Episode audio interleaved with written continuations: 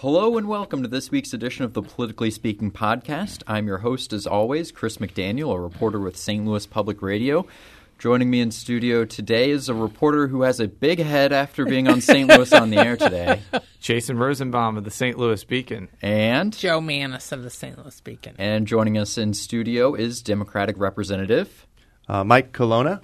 Well, thank you very much for joining us. Tell us a little bit about your district first. You mean where's it located? Where's it located? well, Where... the fact that he's a Democrat, we need to mention that since we switch off every week. Yes, we do. We had we had Jones on last week, um, and I'm sure that this week will be just as good of a show. Yes, just as newsworthy. I just suppose. as newsworthy. so tell us a little bit about the makeup of your district first. Thanks, Chris. First off, hey, I wanted to thank you guys for letting me be here today. Chris, Jo, Jason, this is quite a privilege and an honor. I mean, I'm yes. just a lowly state rep from St. Louis City, and I'll tell you what, you're really blowing my egos today. Um, you finally made it big. You're on the Politically Speaking time. podcast. And uh, some people will catch the reference. There's, there's even a little gold around maybe the microphone and, and, and, the headset here. But, we spare uh, no expenses here at St. Louis Public Radio. So, Chris, uh, I, have been a state rep for the past uh, almost six years, and my district is smack dab right south central St. Louis City. Primarily, uh, the neighborhoods are Tower Grove South, The Hill, and Shaw. Now, I do go a little bit further north, say into the 19th Ward. Uh, in fact, I tease folks and say, uh, you know, those railroad tracks that are right south of Manchester? I do. My district is the south side, the other side of those tracks. Um, you know, when I first got elected, uh, my district was a little bit different. I had some of Dutchtown, but with redistricting and the need for city districts to grow, um, they expanded my district to the north over in Shaw and to the west over on the hill. So uh, for me, that's kind of a really neat thing because, uh, yes, you guessed it, my name ends in a vowel. and, um, you know, my mother's side of the family actually emigrated to the hill. Uh, mm-hmm. I'm second generation. So for me, it's a really neat thing to represent that neighborhood. Um, the other cool thing that I really like about my job is, uh, you know, the question in St. Louis, where'd you go to high school? I, I, didn't grow up in the city. I grew up in Jefferson County. You're a Jeffco boy. I, I am. News I am. right here. but I like to Where? tell folks, uh, I grew up in Arnold. So you went to what? Fox. Fox? Yes, yeah. I'm a public school kid. And a uh, big fan of public education. But, you know, I tell you, I feel very fortunate because you know, my experience growing up in Jefferson County, I mean, we've always had conservative Democrats down there. So, I mean, it's the first campaign I ever worked for was for Bill McKenna and it actually wow. was uh, a citizenship in the nation merit badge through the Boy Scouts. it required us to do something political. So Bill McKenna was the Democratic rep from Arnold. I yes. thought it'd be cool to work on a campaign, and you know I forget which early '80s year it was, but you know once I got involved, uh, I was just thrilled. You know, and I figured you know you can make a difference. It doesn't matter where you grow up. It doesn't matter who your parents are. You know, if you're passionate, you care, you get involved, you can get elected, and you can make a difference. Um, and again, having grown up in Jefferson County, I feel so fortunate that my neighborhood has adopted me and allowed me to go down to Jeff City and represent them. Because I mean, let's be real, my district in St. Louis City is extremely diverse. Mm-hmm. Um, you know, the Hill has a reputation of being you know somewhat conservative, very mm-hmm. large Catholic base. Um, Shaw, extremely progressive. Tower Grove, I tell you what, Tower Grove is a wonderful place, extremely diverse and extremely progressive. Um, so I mean, it's I have a broad base of constituents, um, and again, I just feel fortunate to have the experience in Jeffco as a conservative Dem to contrast that with my city issues, and I think that translates into me being able to communicate better in Jefferson City with members on both sides of the aisles. I can argue either stance and even help some of my progressive Democrats understand perhaps the mindset of, say, a Representative Roorda or T.J. McKenna. Now, you're also a lawyer? Correct? Yes. Graduated from St. Louis U in 1994. and uh, I guess that was a great year. That's it? Bill, it was a great year. Bill McKenna went to the Senate that year, didn't he? Or Wonderful year. um, but uh, for those of you that didn't know, you know, St. Louis University has moved their law school downtown. And we'll just give them a little plug. Uh, their grand opening is uh, tonight, I believe, and they're having a second ceremony next Friday. But just what a great addition for downtown. And I believe, like Eric Schmitt, you were went to undergrad at Truman, and I guess you got your law degree at St. Louis University. Are you part of like a super exclusive caucus because of that, or, or do you just wear seersucker and that counts well, enough? Yeah, I, I, like to say that uh, Senator Schmitt saw what a what a fine job that I did, and he wanted to follow in my footsteps by going to Truman and then on to St. Louis University. Uh, but uh, don't forget uh, Scott Sifton too. Yes. Senator Sifton That's has right. those Truman roots as well. Although I think he got his law degree at the University of Michigan, which is an excellent school, although probably not as good as St. Louis University, as you would Ah, probably argue. have So, to argue for the hometown team. so I, I guess let's plunge straight into issues, I guess, Yes. because that's why we're here. Or we're here to talk about how great Plun- Jeffco is. Plunge right into him, Jason. Yes. Well, I think the issue that a lot of people in Missouri politics have been talking about for weeks is this potential override of House Bill 253, which is colloquially known as the tax cut bill. And we've had Republicans on, we've had Democrats on, We've made some news. we've made Yes. some news. Or rather, our guests have made news. Yes. We've simply reported it. What's Yeah. kind of your what's kind of your perspective on this bill? I'm I'm assuming since you voted no originally, you're probably a firm no on the override. But what has kind of gone now, to if you your were switching your position, that would that would be some news But for the show would be too. news. Yeah, and for our listeners, just so we know, all the focus is on the House. The assumption is that there's an override a number in the Senate, so all the focus is on the House, where you are. So proceed. You, you guys know um, I did vote against this, and uh, I'm actually proud. Might not be the the right term, but I think the governor's done a great job at trying to communicate what's going on. Uh, first off, this this border war that we have with Kansas, I think, is inappropriate. You know, are we trying to race to the bottom to try and eliminate as many taxes as possible to cut back as many governmental services as possible?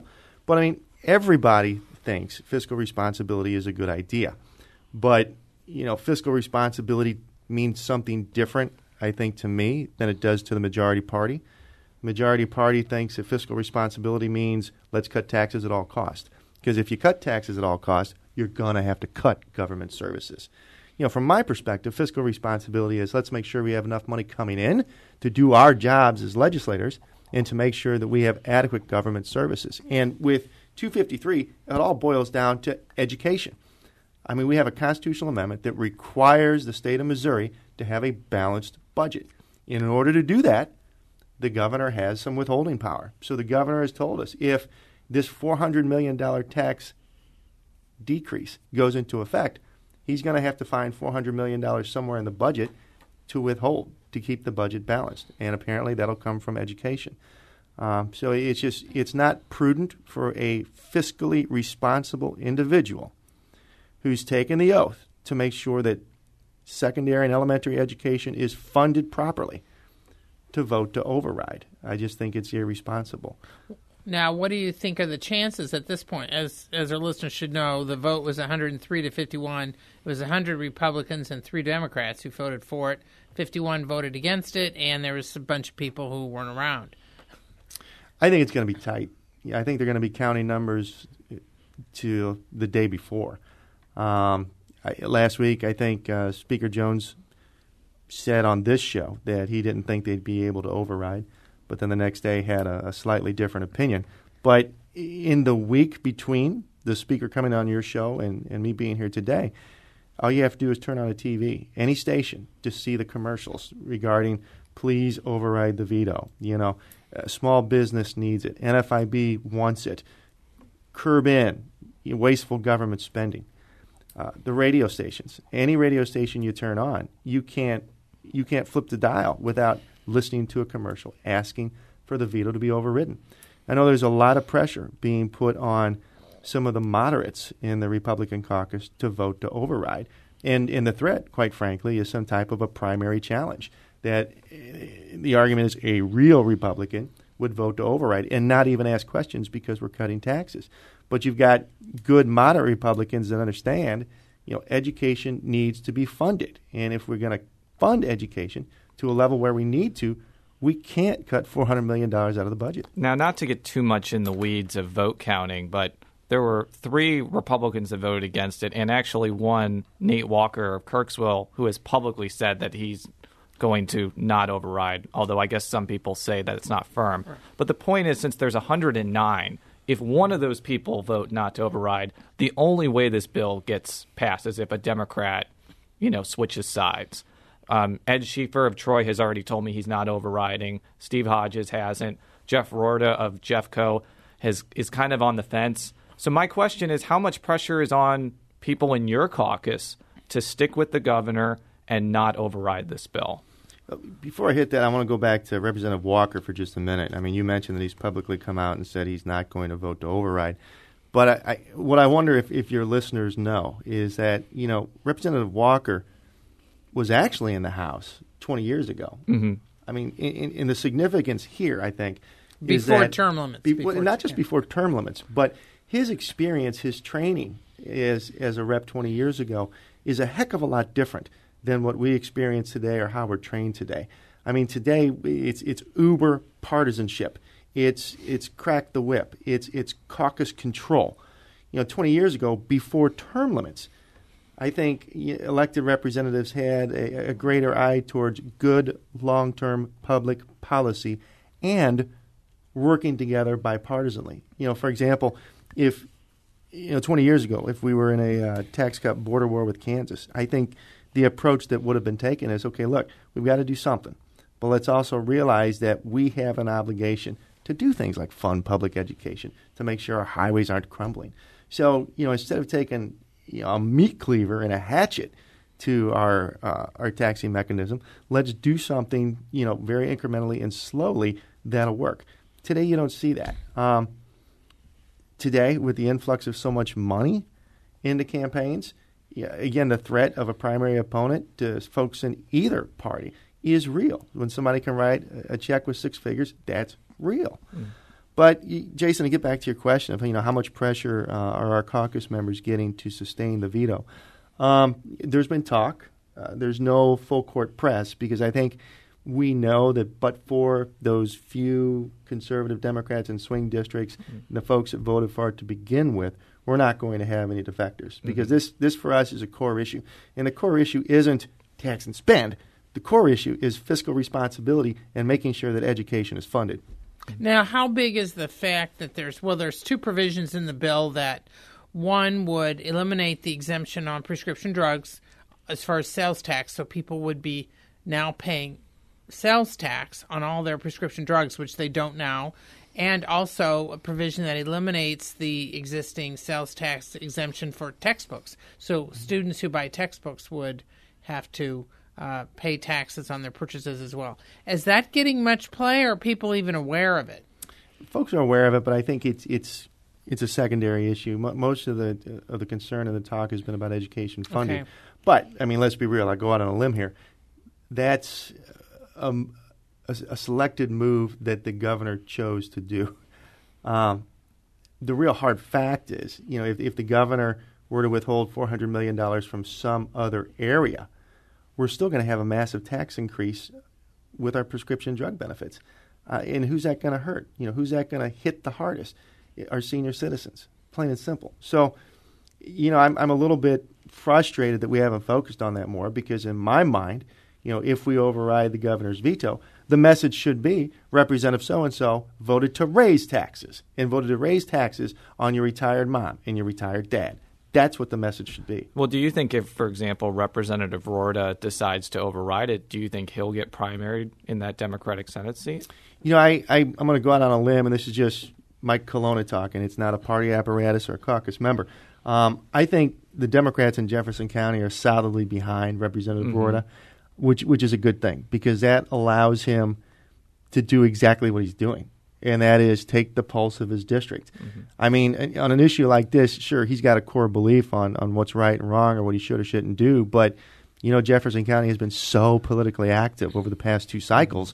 I think he really wants to make sure that he does the best thing for his district. You know, and, and one issue that I think comes into the mix is you know, what what's the percentage of population of retired folks? Mm-hmm. You know, what's mm-hmm. the percentage of folks that receive, uh, you know, federal assistance for their prescription drugs? How many folks are on some type of a welfare and still have to buy pres- prescription drugs? You know, if it's going to hurt more of his folks than help, then he votes to sustain. Now, one of the interesting things that I got from an interview, not yet posted, but um, scoop. but with uh, Senator Claire McCaskill on a variety of issues. But we were talking about the tax cut uh, bill, and of course, she did say she supported the governor's over sticking with his veto, and so she opposed an override. But her point was, her contention was that actually, by passing the tax cut and having to uh, have less state revenues coming in from taxes. She said that it means that Missouri will be even more dependent on federal dollars as a percentage of the state budget, and that Missouri already is among uh, less than a dozen states that are the most dependent on federal dollars, and that it'll just make Missouri more dependent on federal dollars. And she wonders if the backers get that. Um, does that is that something that's just too arcane in the weeds, or is that something that might um, be used at some point? Well, I first off, I agree with the senator. It's simple math. I mean, if you reduce the amount of money that Missourians pay to the Missouri government, and you keep our, our federal dollars constant, we're going to have a greater proportion of our budget coming from federal dollars. That's again simple math.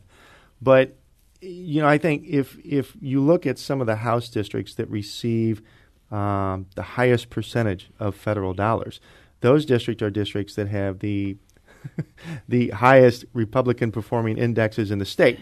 So there's the irony. The irony is, you know, our, our friends in the majority party say, big bad federal government, we don't want your help, go away. But yet their districts are the ones that, well, suck up the greatest amount of federal dollars. So, eh, you know, I don't think the question is, is it too arcane of an issue? I, I think the question is, is it relevant and do they care? They don't. They don't. They want to bring home the bacon for their district, which is okay, not a big deal. We all want to do that. But let's at least recognize the fact that that bacon's coming from the federal government, and perhaps it's doing some good for the folks in your district. So the, the, tax cut bill is kind of up in the air as far as whether it's going to get overridden. But a bill that seems to have a much better chance of getting overridden is the so-called Second Amendment Preservation Act, which has also been shorthand called the, the gun, gun, nullification, nullification bill, bill, because of a provision that – and I'm paraphrasing here because I don't have it in front of me, nullifies federal gun laws, actually makes it a misdemeanor for federal officials to enforce some of those gun laws, including the 1934 uh, uh, ban on machine guns. So there are a lot of provisions in this bill, and as I'm writing an article about that on Monday, there are actually more provisions that could actually withstand a court challenge, hypothetically, depending on whether the court strikes down the whole bill or whether they let um, certain provisions stand.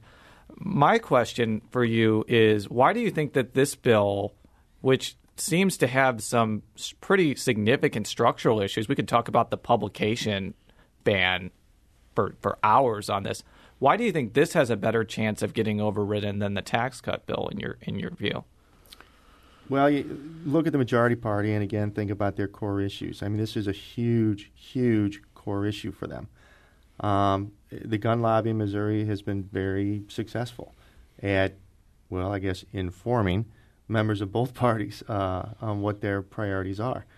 Um, and, and the folks that, you know, supported that bill, like uh, Representative Funder, Funderburk up in St. Charles County, um, for those folks like him, this is something sacred. I mean, it, it's you know, if you go home and you say, you know, I love my wife, you know, I love my job, and I love my Second Amendment, you know, for folks like Representative Funderburk, that's absolutely true. New slogan. so I, it's, but so it's not a game for them. I mean, for them, this is real. They want to make sure they, they, they, believe that that Second Amendment that mm. says shall not be abridged means shall not be abridged. But do you think period. the gun lobby is is is actively pushing nullifying federal law on a state level. I haven't really heard the NRA talk about that. I actually have a call into them now asking that. But is this something that came from a gun lobby push, or was this? There's or- several other states that have. Yeah, or is this kind this? of organic that has just kind of come from the ether or something? You know, again, this is going to be my biased Democratic opinion here, but um, my thoughts are it's a combination of a couple things. Mm-hmm. One. You know the grand old party's very good at these wedge issues, and that's that's what this is. It's a wedge issue. You know, you come down to Tower Grove where, you know, gun violence has increased and you ask my constituents, you know, do we want to relax gun control laws? Heck no. You know, you ask a law abiding gun owner if they want to make it easier for convicted felons to have guns? Heck no. But I think what's happened is you have some folks that, that push the wedge issues for a pure political position. And then you have folks like Representative Funderburk who, who truly believe in what he's doing. You combine those two folks, you put a bill together, and the next thing you know, you have an NRA rated vote.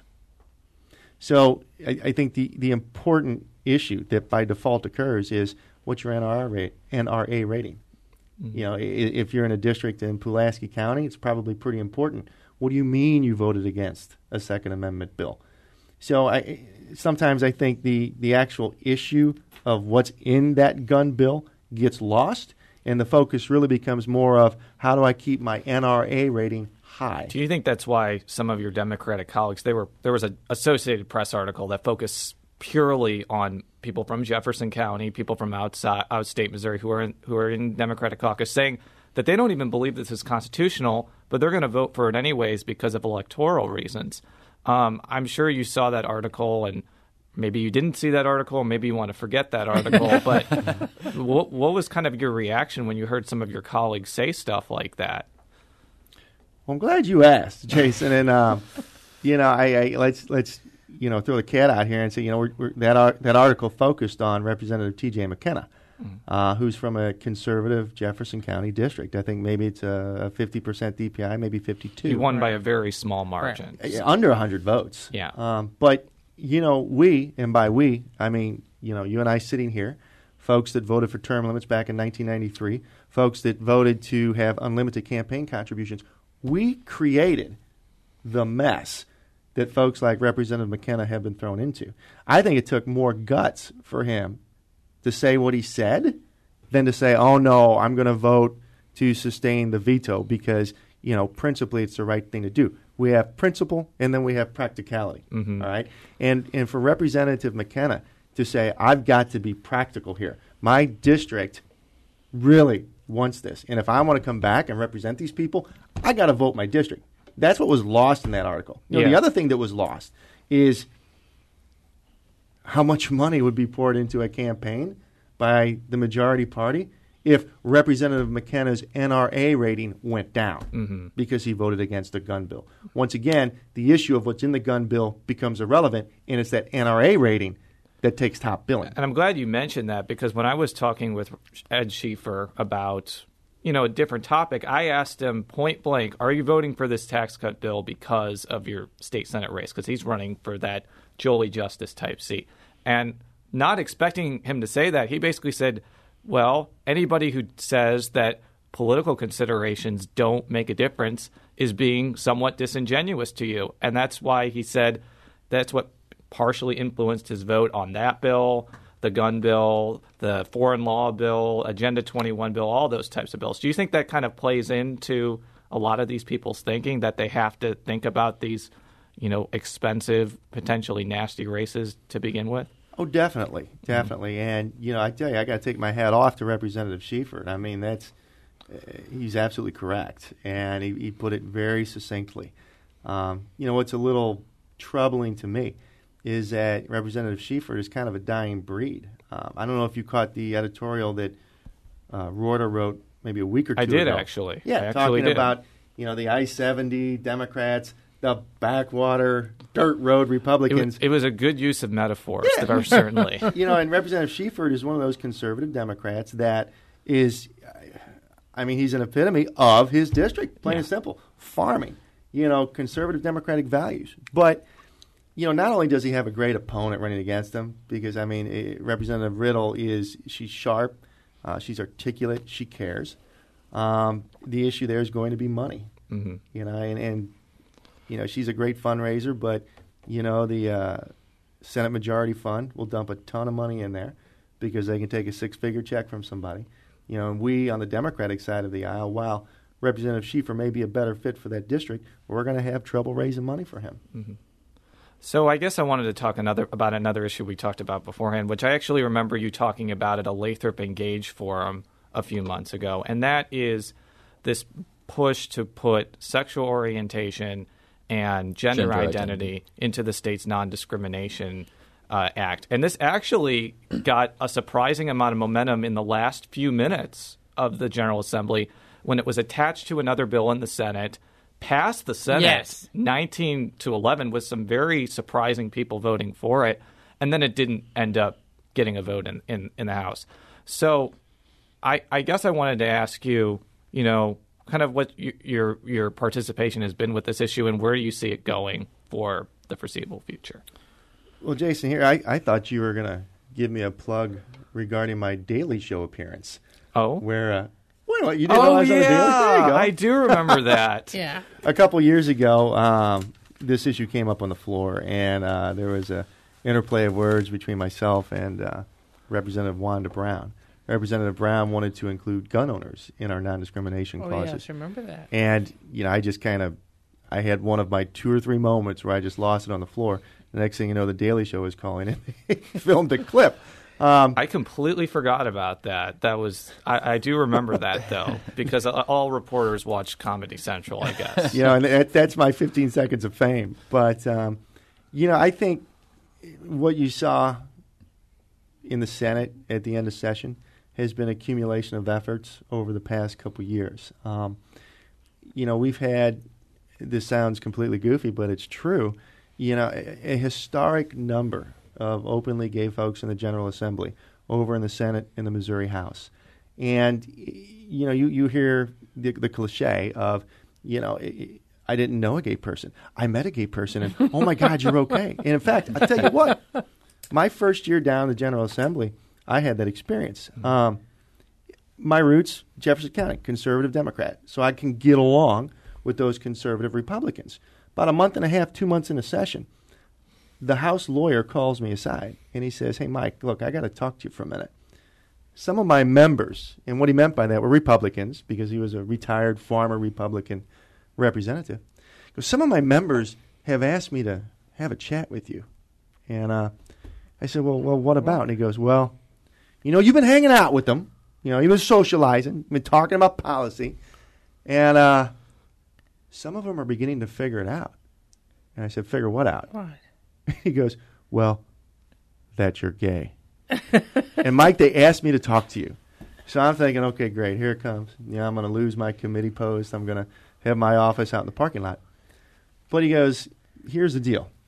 You know, they, they didn't know that you were gay, and, and some of the members are afraid that they may have said something inappropriate or wrong that may have hurt your feelings, and they're sorry about that. And, and now that they know, they're going to That's be a little bit more sensitive. No, it was extremely flattering, but that has been my experience in the General Assembly.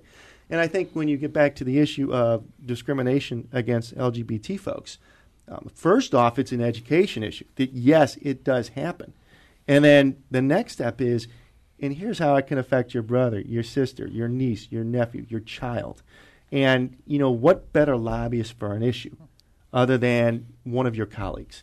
You know, we're not being paid by anybody to put an issue. The issues that are important to us are the issues that we push. And this is important to me because I, I, have represented folks over the years whose, uh, you know, job responsibilities have been taken away because they're openly gay. Um, the ironic part about all this is that Missouri is at a competitive disadvantage with other states when it comes to recruiting LGBT folks. If you think about Boeing, you think about BJC, WashU, highly competitive employers. But when you get to the question of, well, gee, one, will my partner have benefits? Right. And two, will I have protections against being fired for my orientation? When both answers are no, they don't come here. They go to California or they go to New York. And I don't care what you think about California or New York's public policy. That's a qualified, good applicant that we lost because we haven't marched into the 21st century. And the, and the weird thing is, you know, you talk to folks one on one, you talk to the business lobby, the chamber, your largest employers in the state, Kansas City, St. Louis, Springfield, even, Columbia, individual members of the House and Senate, when you talk to them, they all think it's a good idea and we need to move forward and do it. But yet we don't. So I think, again, what we saw in the Senate was, you know, five or six years of education, of relationship building, of question and answering to do away with some of the stereotypes and some of the misconceptions and to focus on the real issue. And the issue is discrimination. And, and once we reached that tipping point, which we obviously did in the Senate, it's a beautiful thing. Now, you know, you send the bill over to the House with 15 minutes left in session, and your floor leader deal, and you're trying to figure out what do I bring up next. You know, you, you look at your list of bills that came over. You ask yourself, what are priorities for my caucus? Let's do my caucus's priorities. We got time left over. Let's do something else. And I will tell you, in the House Republican caucus, the uh, the LGBT anti discrimination bill, Mona, is not a priority. so, you know, the wood tax credits, those were a priority. Is the reason why it's not a priority? What's is, is there like this stated fear that it will cause more litigation? Because it seems like the effect of this would be if you are fired because of your sexual orientation, you would be able to go in court and seek restitution in the legal system. I mean, I guess that's kind of the point of adding this, but are they saying, well, we don't want more litigation or anything? And maybe that could tie into what you wanted to talk about tort Or reform is or it something. the social issue Yeah. stigma? Just the or is it a little bit of both?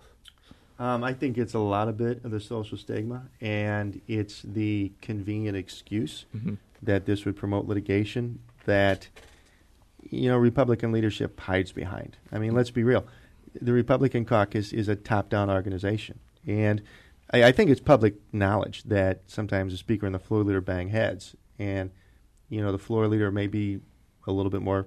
I hate to say progressive because he's not progressive, but he's going to be on here next week. he's, So he's, he's not as right wing as our speaker, which is not good or bad, right or wrong. It's just reality. now he denies that. Just Um, so you know, Well, you know, you, you've been at this long enough. You Right. know, all we have to do is go look at the voting record. Right. Um, and you know, again, the short of it is, I think you know, Republican leadership has decided that they're just they're not going to do this. And you can point uh, back to Representative Wyatt, you know, a couple of years ago, Mhm. uh, the, the day that he called his press conference and came out. The backstory to that is we were debating um, the school bullying bill, and he wanted to add Mona to the bill.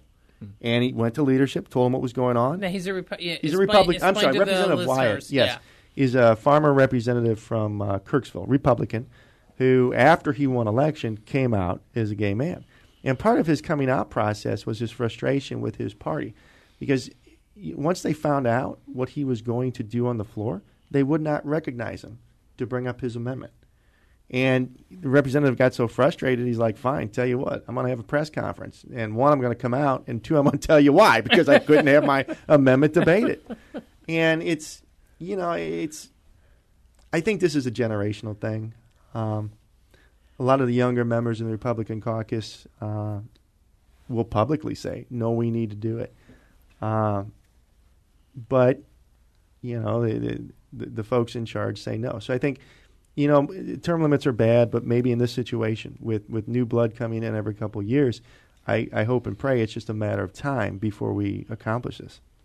Well, Representative, I think I think we'll have to cut it off there. We've been in here for, for 33 minutes, almost as long as as our speaker show last week. Well, thank thank you very much for joining us. Um, next week, as Jo alluded to earlier, we will have Representative Diehl on the show. John Diehl, yes, Republican, St. Louis County, and he's uh, the number two guy in the House, and hopes to be the new number one when the vote when the, when they have the vote, Right. because the Republicans elect their new speaker a year in advance. And it looks like we'll have that a little bit earlier in the week. Um, so be on the lookout for that. You can read all of my stories at stlpublicradio.org. You can read all of Jo and Jason's stories at stlbeacon.org. You can follow me on Twitter at, at @csmcdaniel. You can follow Jason on Twitter at Jay Rosenbaum. You can follow Jo on Twitter at. Jay Mannies, that's J M A N N I E S. Do you have a Twitter account? That's what I was going to ask. Yes. Twitter confuses me. uh-huh. Somebody set up an account for me, but have a I don't even know how to use it. Do you have like a MySpace you want to plug? Uh, I have a Facebook page. Okay. All right. a, we, a I figured Weibo out how to use account? I Facebook, don't know. so- okay. Well, no, no Twitter account, but we'll be back next week. Until then, so long. So long. So long.